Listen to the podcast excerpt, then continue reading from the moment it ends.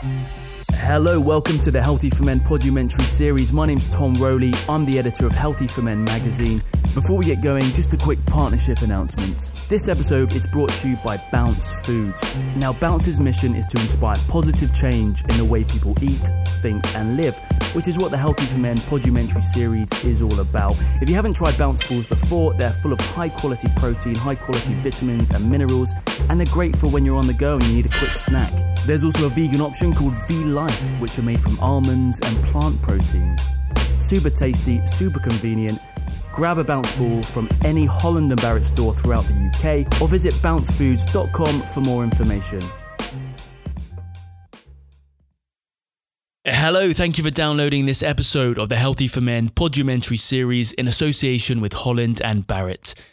My name's Tom Rowley, I'm the editor of Healthy for Men magazine, and in this bonus episode, we speak with the UK's leading life coach, Michael Serwa. Now, Michael has spoken over 250 events across the UK. He's written his own personal development book. He's also appeared on the BBC and featured in programmes like Made in Chelsea.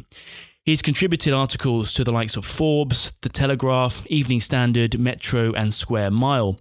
So we wanted to speak to Michael to see what we could learn about personal development and what it means to be a life coach. I hope you enjoy this episode with Michael Serwa, and thank you very much for downloading.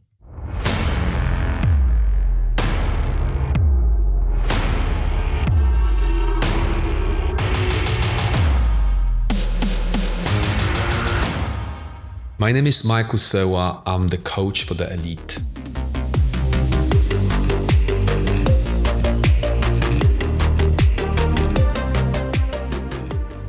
Could you explain to me what that means?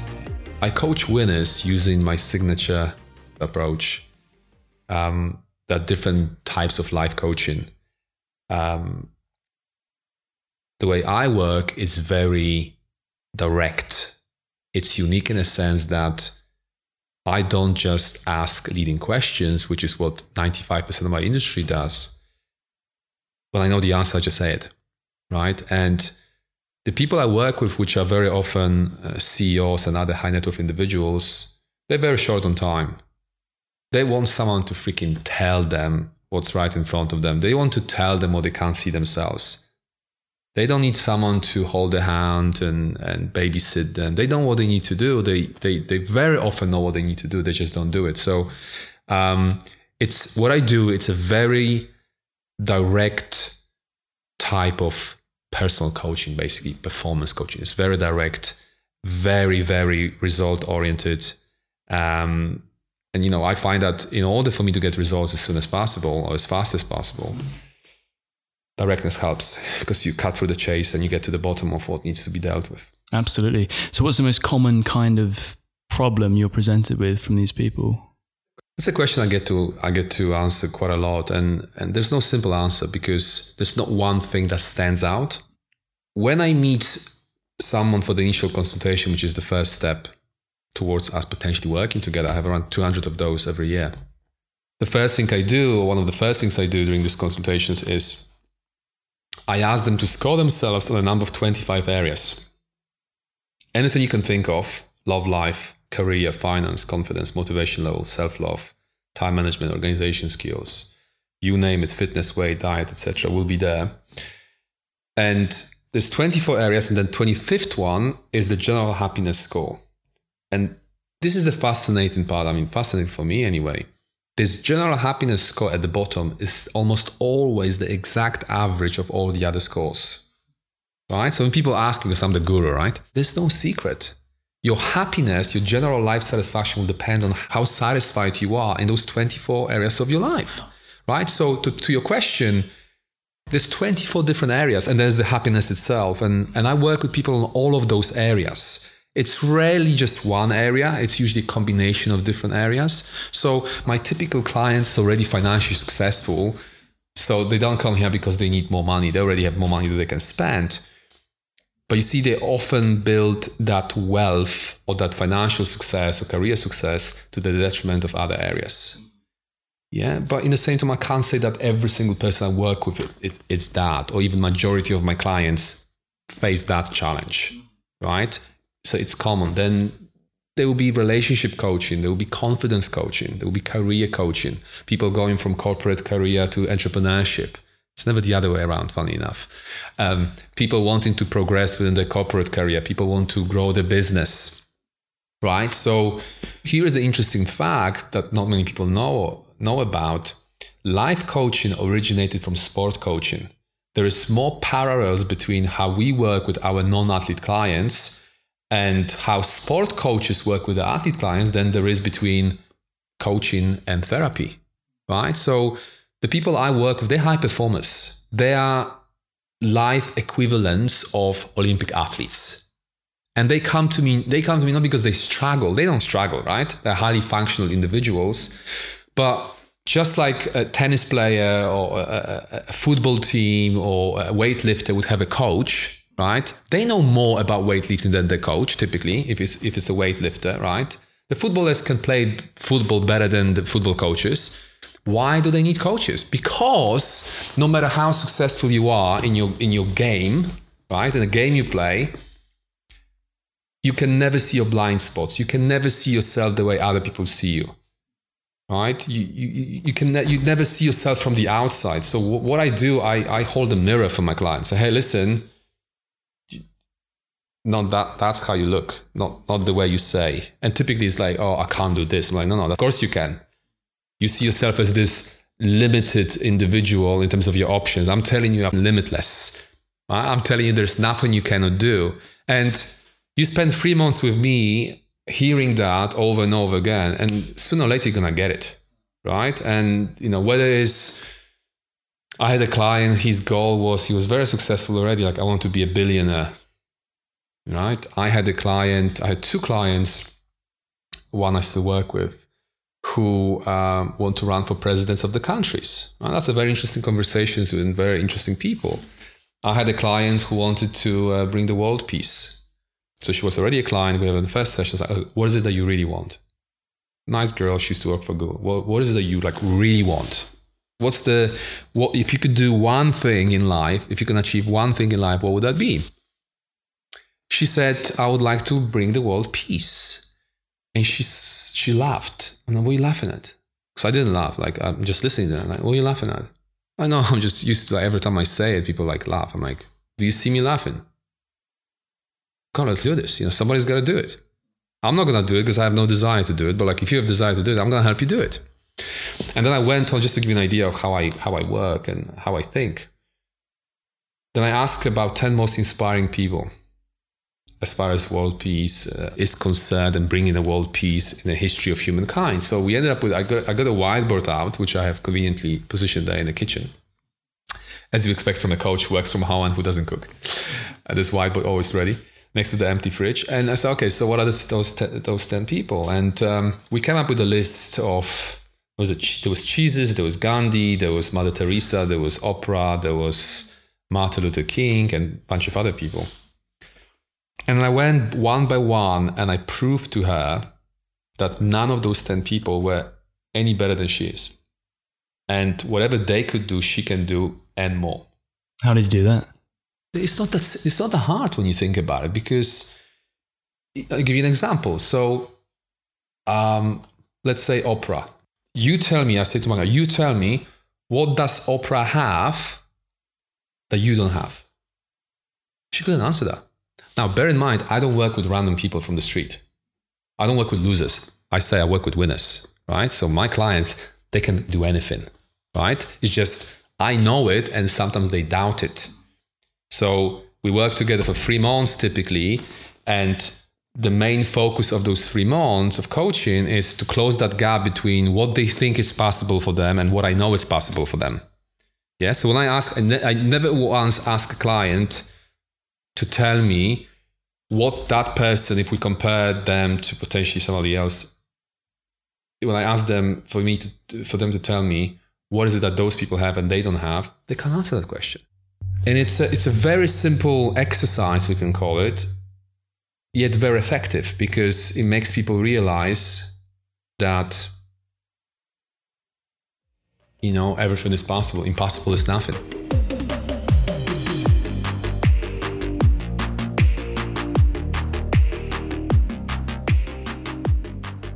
So, what is the difference between someone that you would see uh, who is a winner, as you as you would describe them, uh, and someone who isn't a winner? What is there, is there a key difference between those two? Yeah. Okay. So, you know, there is there is no.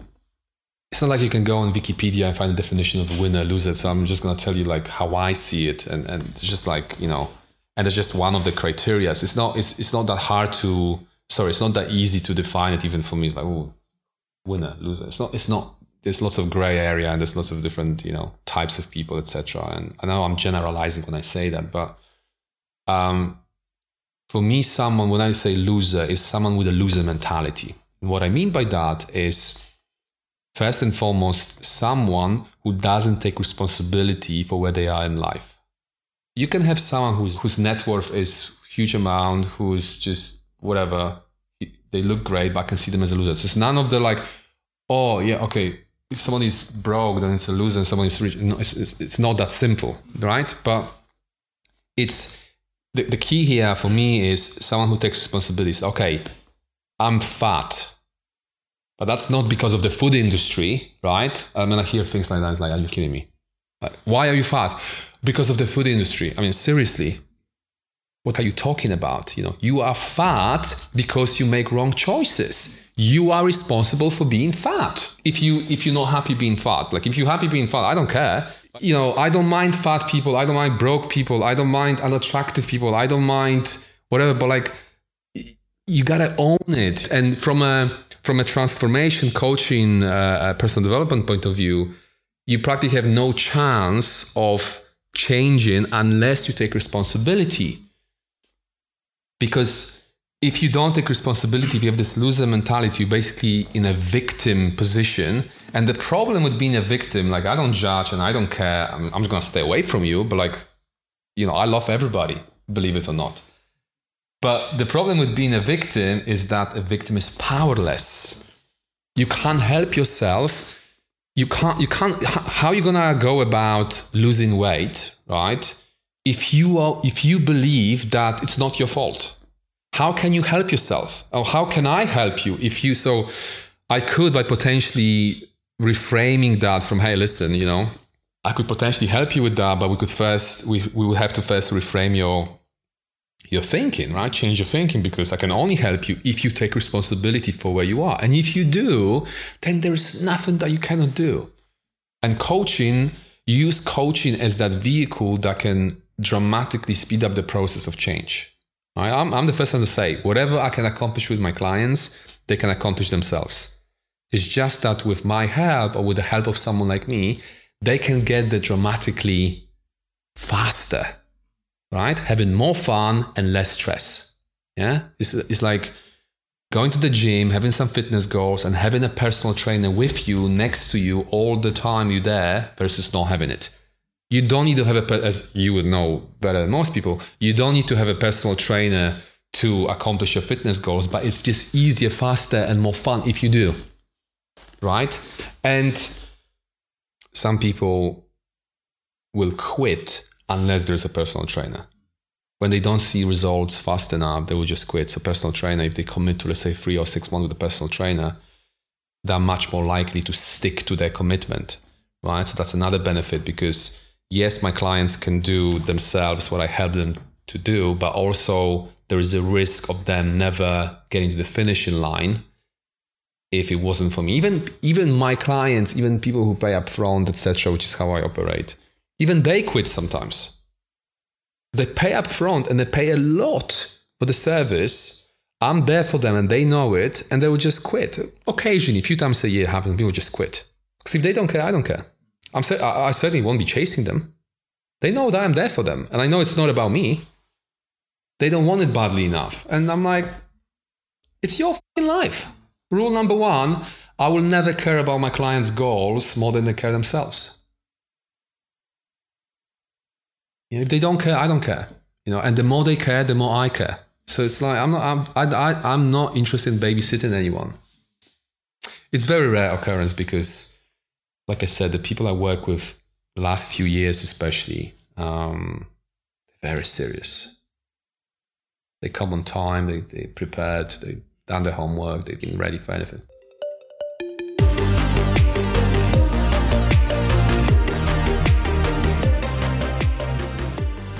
So, I mean, you've obviously got a very stoic attitude generally towards towards life, which is fantastic. I think a, a lot of people could take pages out of your book personally. Could you tell me how you got there? How you got to this position you're in now? Okay, so I had a very now I don't have a backstory or you know my parents kicked me out. I don't have that kind of story. It's a very regular childhood, very regular family in a very regular country, right? Um, everything was kind of normal. I was displaying. I've been told. I didn't realize it at the time. I've been told um, by my mom who would bump into kindergarten teachers or like my teachers, and they would they would tell my mother about my supreme. like I said, I wasn't aware of that at the time. My supreme leadership skills, how I would have other kids to follow me, whatever I was doing, you know. So, which is important in my line of work right now because my clients have to follow me in a way, right? I'm the, I have to. They have to see me as a leader in order for them to hire me. They wouldn't, they would hire me. So, very useful characteristic obviously I wasn't reading leadership books when I was five years old, six years old. So that's something I had in me. But other than that, I was, you know, just a, just a normal kid, getting good grades, um, doing sports, chasing girls. But then, um, there was a, there was a turning point in my life where, at 17, being one of the best high schools in my city, I meant to be a doctor or lawyer, right? And it was clear for everybody that I'm going to be a doctor or lawyer. But then I was bored at school. And people ask me, do you regret that you quit school at 17? I'm like, I regret I didn't do it when I was 16, but I didn't have the balls yet to quit, to, to, to face my parents. But then at 17, I, you know, I found the balls, I quit. It was such a popular decision. Like nobody in Poland does it. Here we hear about Alan Sugar, we hear about Richard Branson, in states, Steve Jobs, yeah, high, Mark Mark Zuckerberg, high school or, or, or whatever, uh, college dropouts. In Poland, nobody does it. Only total morons, people who don't have the mental capacity to graduate, don't graduate. Right? You need to have a you need to have a master degree in Poland to be a manager of Starbucks they won't give you a job, a, manager position, unless you have a master degree. Could be geography. It's just it's the whole country. I think Eastern Europe in general, they are fixated on education. And here I am, age 17, I quit school. Um, so all sorts of different things, because my parents were like, okay, if you're not gonna go to school, if you're not gonna study, you're gonna have to make your own money. I'm like, that's fair enough. So I've been making my own money, uh, providing for myself from the age of 17. That definitely helped me to mature faster as well. Um, I never blame my parents for it. Uh, you know, I would do the same with my own kid. Okay, if you're such, such a free spirit, go and fucking work now. You know, so not like they had that much money anyway, but uh, I never held it against them. So long story short, I've done all sorts of things. I had my art period when I was playing trumpet and, and piano and I was involved in theater and, and stuff like that. I was reading a lot. Um, then I had my party period, you know, when I was taking all sorts of stuff. Um, and then I came to London at 22. And after, uh, uh, you know, on the bus for 27 hours because I couldn't afford the plane ticket, I certainly don't recommend it. Uh, and then I got here and I spent first two weeks on the squat in Southeast London because I didn't have money for the rent, you know. Um, had a very successful career in fashion retail. That was my first career before getting to coaching. Um, not because I thought that this is my calling or anything like that. It's just I came here, I needed to make money. I was responsible. I was like, I want to make as much money as fast as possible. I was with a girlfriend as well. She was a bit high maintenance. So I had additional reason to push myself. And I remember I had an interview for a sales assistant in this job.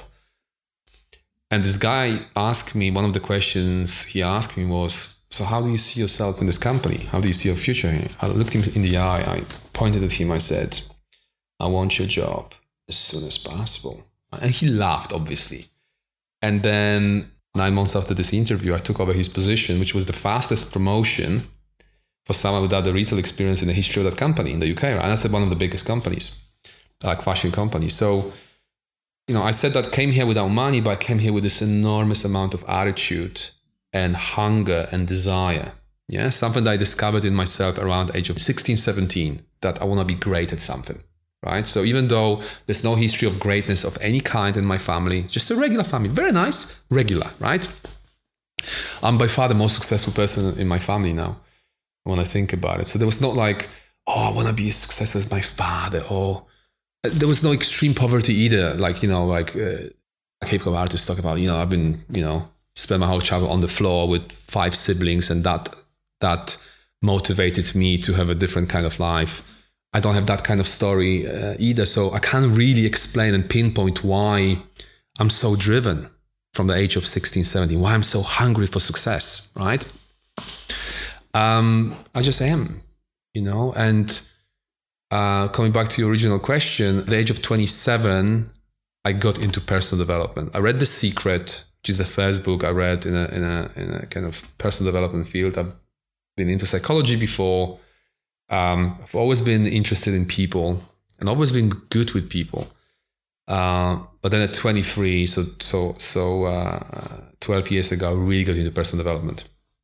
And then at the age of 27, after already making some changes in my own life and reading lots of books and going to lots of events, etc., and having a good understanding of personal development, I discovered coaching as a career, and and uh, you know the rest is uh, history.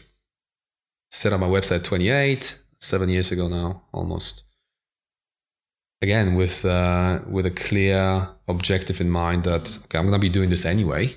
I might as well be the best, right? Now, the whole the best thing, unfortunately, in my industry, it's subjective. So okay, can be the best to myself, to my mother, to my friends, to my uh, my clients but that's subjective. But one thing that's not subjective is money, right? So the actual goal, what I really wanted is to be the best, but the goal I set for myself to be to be the highest paid because that's measurable. And I wanted to use a criteria that I can measure myself against other coaches, right? Um, so it took me i started very small at 20 pounds per session so very humble beginnings. I didn't know what i was doing right? I experimented on my first clients. But because I was charging 20 pounds per session, I still delivered value at 20 pounds per session because the pressure was very, I mean, I put pressure on myself, but the pressure they were putting on me and the results they wanted to get out of coaching was limited because if you pay 20 pounds for a service that the average price in the country is 75 to 100 pounds, then you know, manage your expectations. What kind of problems were they presenting you with? Similar problems, slightly different people, different caliber of people, but similar problems. You know, um, you see, I find that rich people don't necessarily have complete different problems to everybody else. It's everybody else who thinks that they have different problems. Everybody else thinks that they are somehow different. They're not. They are not. And now I'm, you know, I want to say I'm rich myself, but I'm definitely closer to being rich than being poor. I have the same problem as everybody else, you know? It's, it's like money doesn't change you that much if, if at all. I believe that money exaggerates that's my, that's my that's my theory. I believe that money exaggerates who you are. So if you're an asshole you will make some serious money. You're going to be more of an asshole. You're going to be louder asshole. And if you're a nice person you make fortune you're going to become a philanthropist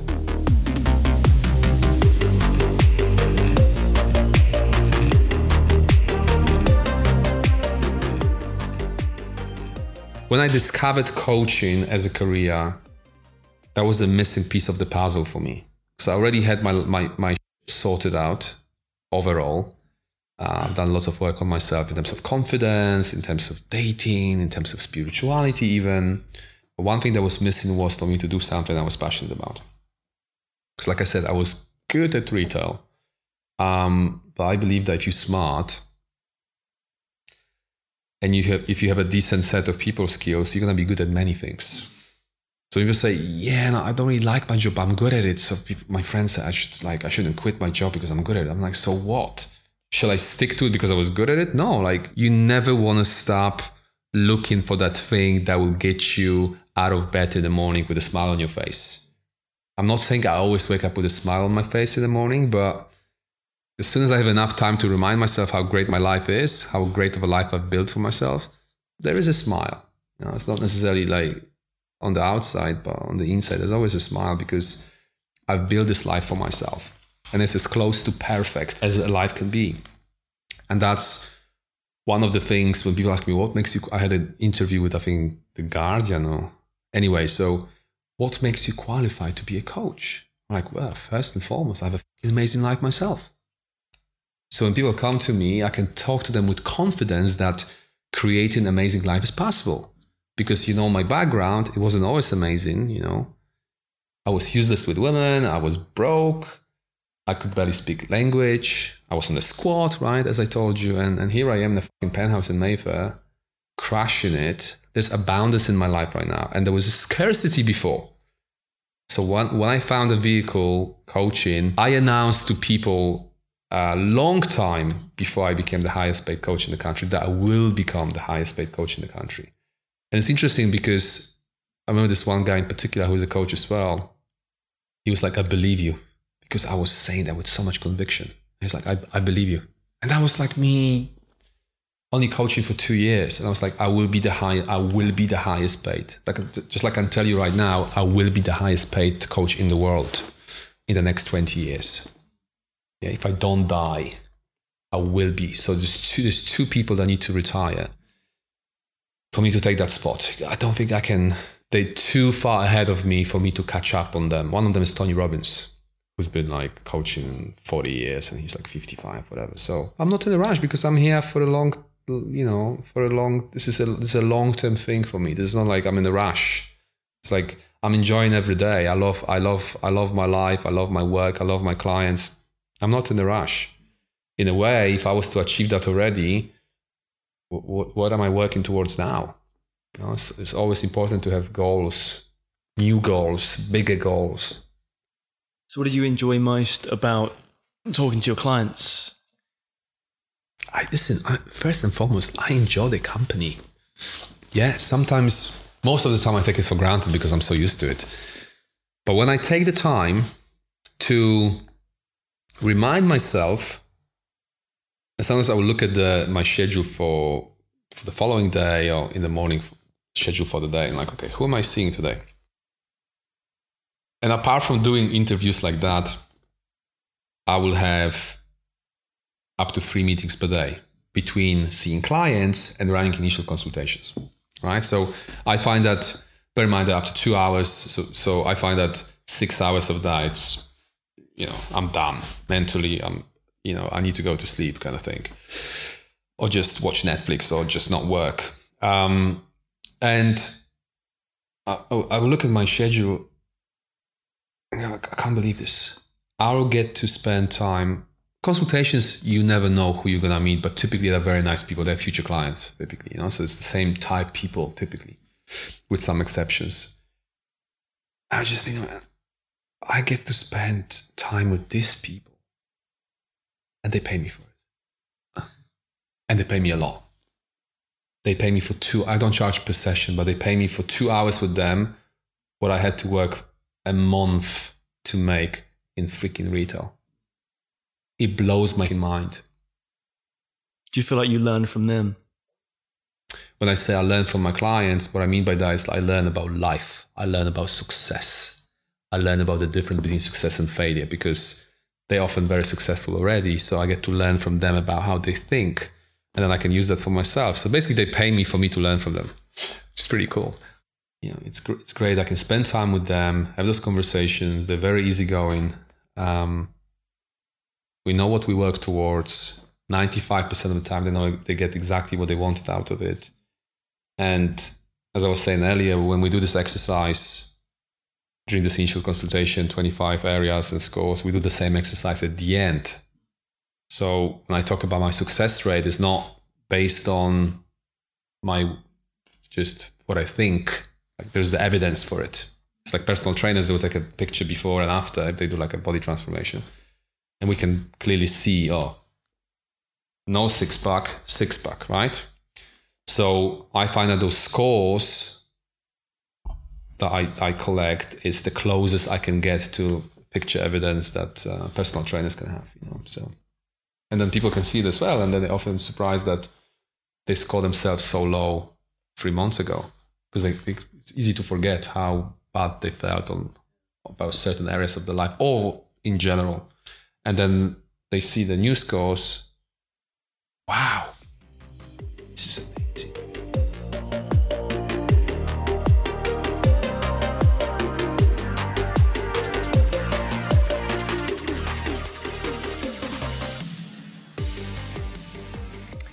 So it'd be interesting to get your opinion on the broader picture. Uh, so, as you probably know, um, a lot of what the media has been talking about is anxiety as a general disorder, like an epidemic. Uh, so, whether it's uh, technology, whether it's uh, stress at work, whatever it is, seems to be this kind of uprising. You have more and more celebrities coming out now, like, oh, I'm suffering from anxiety, um, writing articles about it. Um, and it's become known as a kind of modern disease.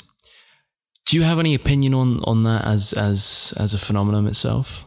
My take on anxiety is very similar to my take on depression. Here it goes.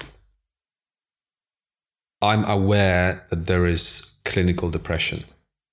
But in my opinion, nine out of 10 people who say they're depressed, they haven't been diagnosed or they have been wrongly diagnosed with clinical depression. They have what I call a lifestyle depression. And it's the same with anxiety. And the fact, as you said, it's this new thing I won't be talking about ways of dealing with a clinical depression, or let's say, I don't know if this is the right term, but like clinical anxiety, because I'm not a psychiatrist, I'm not a medical doctor, right? Um, but the amount of times I would work with someone who says, I have an anxiety, what are you anxious about? Or public speaking. I get really nervous. I say, guess what? Public speaking, public speaking, I talk about in my book, public speaking is the biggest fear people have 52% of people have a fear of public speaking. You know, uh, you know, you know, you don't need medication for that. You just need to get your ass on the stage. And if you do it 10 times, you will see how your anxiety is dissolving. Right? So it's very easy to sort ourselves on a story. And I appreciate this is, I, I want to emphasize the difference between the two. I appreciate there's a difference between the two because I don't want to oversimplify the issue. Because if you have a clinical depression, for example, which is basically biochemical disbalance, this needs to be treated or can be treated. And you supplement that disbalance with medication, right?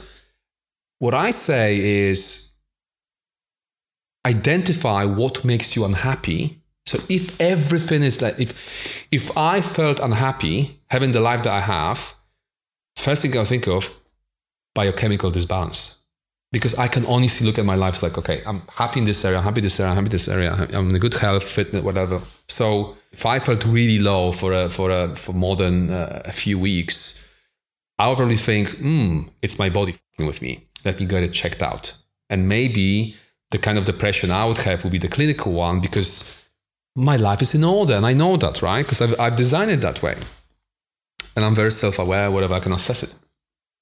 Um, so I say, hey, before you go to a GP, first of all, ask yourself how happy you are in different areas of your life. Because, of course, if you hate your job, or if you can't stand your partner, or if you hate the city you live in, or the flat you live in, of course, you're not going to wake up in the morning feeling excited. But that doesn't make you depressed. You want to be really careful when it comes to putting labels on yourself and on other people. No, no, I believe that maybe there's one or two people out of 10 who say that depressed, they're actually depressed and they need to be treated. The rest should stay way away from, from medication and look into their life. And the best thing they can do is to have a coaching consultation with someone. They don't need to pay for it, it's they're free of charge. Just have a consultation and let the coach tell you what they think. Don't go to a doctor straight away, go to a coach first and then if a coach cannot help you, then you want to get whatever goes into diagno- you know, diagnosing someone with, uh, with a clinical depression. So I know I was using example of a depression as about anxiety, but I think it is, I, I believe there's very, very similar in terms of how many people are actually, you know, suffering from depression, anxiety, and how many just don't feel happy with the life as a whole or certain area of the life and they just because they don't know any better. So i don't blame them because it's just a lack of education. Like you know they don't teach us those things at school. I was clueless about those things until i became a coach and starting to learn about it myself. Coaching first of all you know if coaching is what you need it takes approximately three months whoever you work with it's going to take three months it doesn't have to be expensive at all right? If you really, do, if you're listening to this and you're like, okay, that sounds great, but like I don't have money for coaching. There's a website called um, coachmefree.co.uk, which is a basically directory of trainee coaches coaching for free. They're looking for practice clients. You know, that's like kind of like when I started, I wasn't coaching for free, but I was charging 20 pounds per session. And I was still helping people. So the, the, the, lack of money is not an excuse. You know, you don't need to work with the highest paid guy in the country. You don't probably need to. You know, but just get yourself the best coach you can find. If you don't feel great, because that's what we do. We take people from a functional level to an exceptional level. If you feel dysfunctional, so many coaches out, myself in the past included, who would take on someone who is kind of in a dysfunction level. So let's say two out of 10 on a happiness level. And we can easily take that to six out of 10, easily.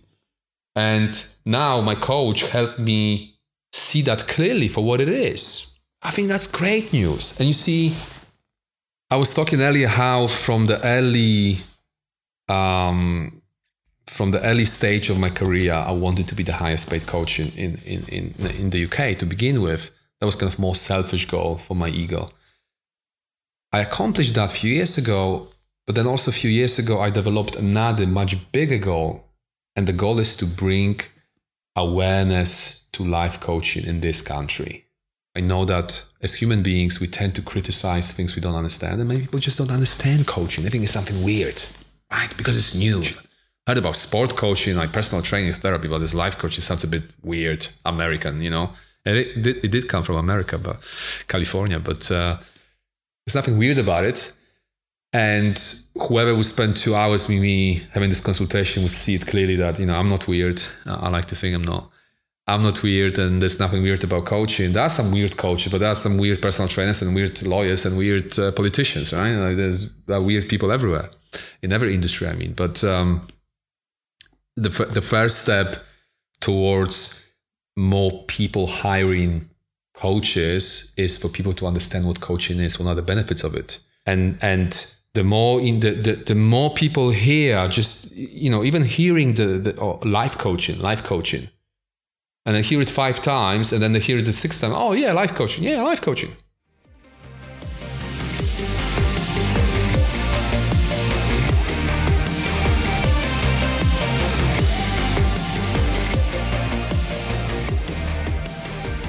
I remember I was uh, I was coaching a guy on Made in Chelsea last year. Not my favorite show. I'm the first one to admit. Uh, but uh, hey, you know, there's this guy, could you coach him for one of the episodes? I yeah, sure. Um, people who I coach do not watch that show. Again, I knew I'm not gonna get 10 phone calls. Fine, let's do it. It's good for the industry. It's good for it's good for coaching. Considering how many people watch that show, right?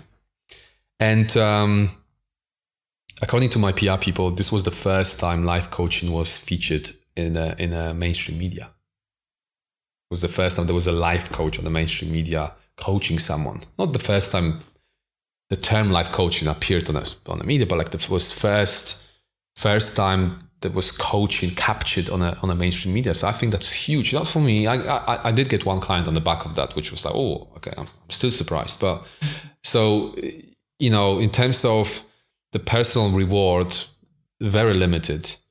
Um, but I think it was great for the industry so many people heard about life coaching for the very first time. So many young people, especially because young people usually watch uh, Made in Chelsea, I would imagine. So many young people heard about it for the first time, and I know it's great. I know it's great, but if you don't know what it is, you can't you can't take advantage of it.